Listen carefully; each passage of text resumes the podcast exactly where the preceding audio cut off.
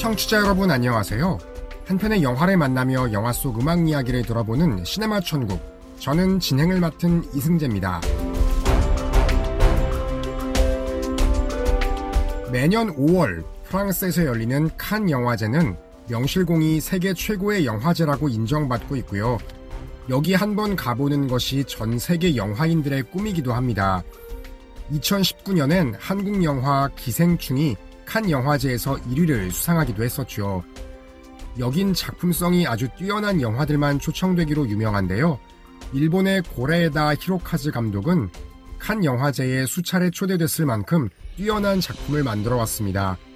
오늘 소개할 영화는 그가 만든 어느 가족이란 영화인데요.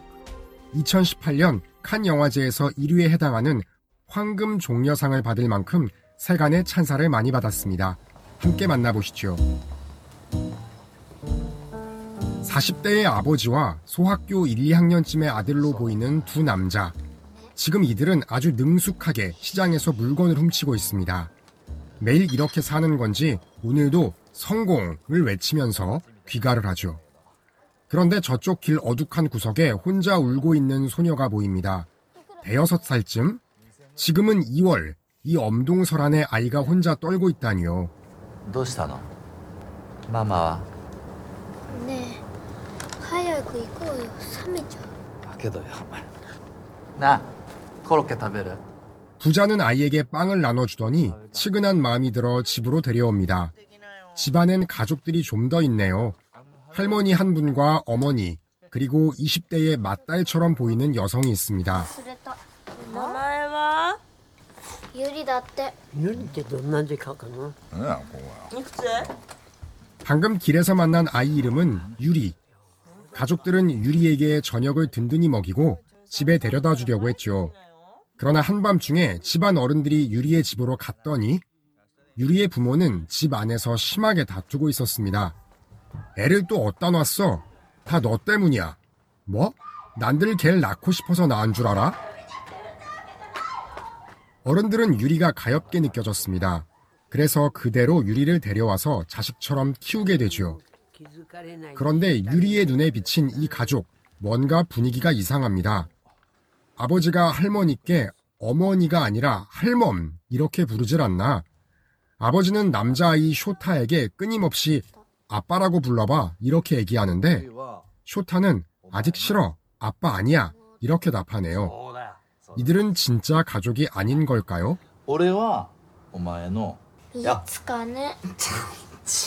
네, 아무도 진짜 피를 나눈 가족이 아니었습니다. 이들은 집주인 하치의 할머니와 길에서 만나서 그녀의 연금에 기생하면서 생계를 유지하는 그런 가족 아닌 가족이었습니다. 보아하니 나이 때문에 40대의 오사무와 30대의 노부요가 아버지와 어머니 역할처럼 보였던 거죠. 그렇다고 이들이 일을 안 하는 것도 아닙니다. 오사무는 건설 현장에서 일용직으로 노부요는 세탁 공장에서 큰딸 같은 20대의 아키는 유흥업소에서 남성을 상대합니다. 어린 쇼타는 소매치기, 도둑질을 하면서 나름 자기 몫을 하죠. 오사무는 남자아이 쇼타에게 유리 저 아이는 내 여동생이라고 가르칩니다. 유리도 처음엔 어색했지만 점점 더 이들에게 가족애를 느끼고 무엇보다 오빠인 쇼타에게 의지하게 됩니다. これお前が好きなやつだもん 그럭저럭 사이좋게 잘 살고 있었는데 따뜻한 봄이 오자 유리가 실종되었다는 뉴스가 전국 각지에 퍼지죠. 이 가족들은 유리의 손을 잡고 본래 집으로 돌아갈지 우리와 함께 살지를 선택하라고 말합니다. 아무리 어린 아이라도 선택은 명확했습니다. 집에 가지 않겠다네요.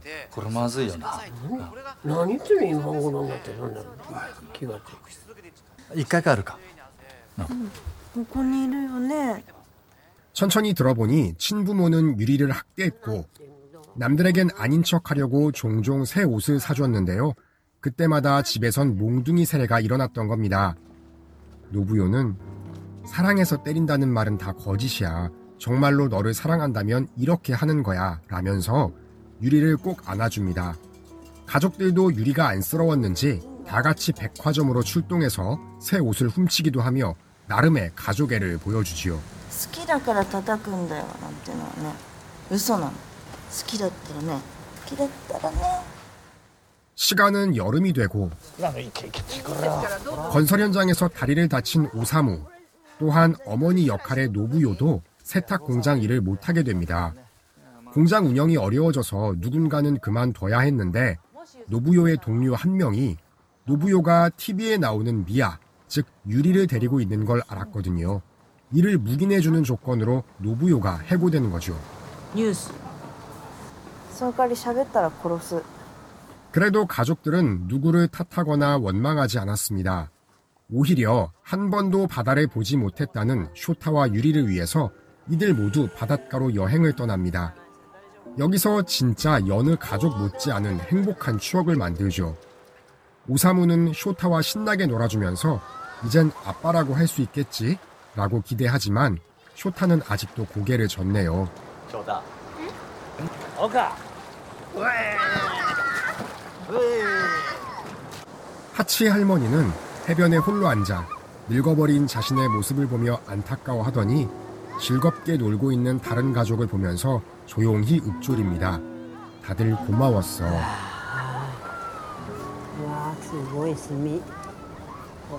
할머니는 가족이 없다고 합니다.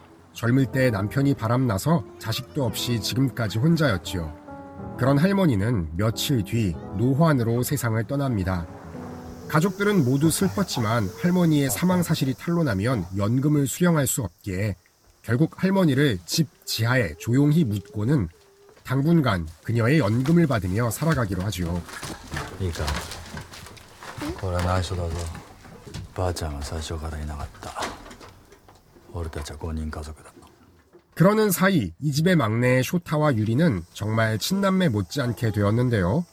어느 날 동네 구멍가게 사장님이 쇼타에게 먹을거리를 건네면서 따뜻하게 말씀해 주십니다. 아이야, 절대로 여동생에겐 도둑질을 시켜서는 안 된단다. これやる妹にはさせんなよ 이 말에 쇼타는 너무나 부끄러워집니다. 그러나 유리는 그것도 모르고 또 다른 상점에서 도둑질을 하죠. 유리가 점원에게 걸리려던 찰나 쇼타는 유리를 보호하려고 일부러 점원들의 눈을 자신에게 돌리도록 만듭니다. 크게 소란을 피우며 물건을 훔쳐 달아나죠. 그렇게 도망가다 육교에서 뛰어내려 그만 다리까지 부러집니다. 쇼타는 병원에 입원했고요. 병원과 경찰에서 쇼타의 보호자를 찾는 과정 중에 이 가족들의 생활상은 세상에 드러납니다. 할머니의 시신 유기, 연금 불법 수령, 더불어 실종된 유리까지 모두 들통났죠. 유리는 즉시 친부모에게 또 친부모를 기억 못하는 쇼타는 고아원으로 보내집니다. 경찰은 오사무와 노부요를 취조합니다. 왜 유리를 유괴했는지, 왜 할머니를 버렸는지 묻는데요. 노부요는 정말 기가 차다는 듯 말합니다. 아이를 낳기만 하면 다 엄마가 되는 건가요? 그리고 할머니는 버린 게 아니라 누가 버린 걸 우리가 주었습니다. 그게 진실입니다.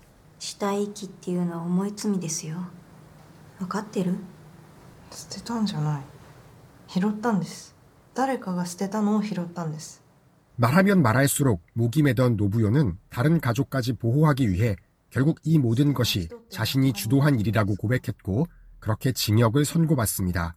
이렇게 가을이 지나갔네요. 모두들 세상이 말하는 자기 자리로 돌아갔습니다. 사실 오사무는 유독 쇼타에게 정이 깊었거든요. 아버지가 되고 싶었고 그러다 보니 처음 만났을 때 자신의 이름도 모르는 아이에게 오사무의 어릴 적 이름 쇼타를 붙여주었던 겁니다. ちゃんと学校行ってんの国語のテストは8位だったおう頭いいんだよ翔太 오늘은 오사무와 쇼타가 감옥에 있는 노부요를 면회하는 날입니다. 노부요는 이들을 반갑게 조우하더니 쇼타에게 처음 너를 어디서 만났는지 내 부모가 너를 버렸을 때 타고 있던 차는 무엇인지도 알려줍니다. 이제 와서 아이 혼란스럽게 그런 말을 왜 하냐는 오사무에게 노부요는 말합니다. 이젠 저 아이에게 우리가 너무 부족하잖아. お前そんなこと言うために翔太連れてこいっつったのかよそうだよ もう分かったでしょうちらじゃダメなんだよこの子には 오사무도 이를 인정했나 봅니다. 유난히 추웠던 이날 오사무는 쇼타와 눈사람을 만들며 깊은 추억을 쌓더니 헤어지면서 이젠 난 아빠가 아니라 아저씨로 돌아갈게 라며 울먹입니다. 父ちゃんさおじさんに戻るよ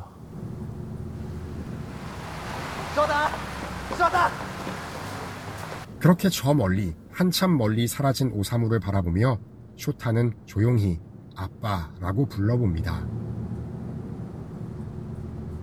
돌아가신 할머니에게 늘 기대어 잠을 잘 만큼 정이 깊었던 큰딸 아키는 이제 아무도 살지 않아 폐가가 된 집을 허무한 듯 바라보고요. 유리는 이전처럼 친부모에게 매를 맞고 거리로 나와 잠시나마 함께했던 가족들과 즐겁게 부르던 동요를 읊조립니다.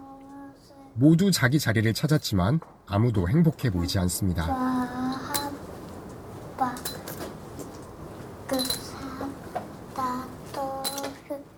당연히 이들의 행동이 옳다고 말할 수 없고 칭찬받을 수도 없겠지요.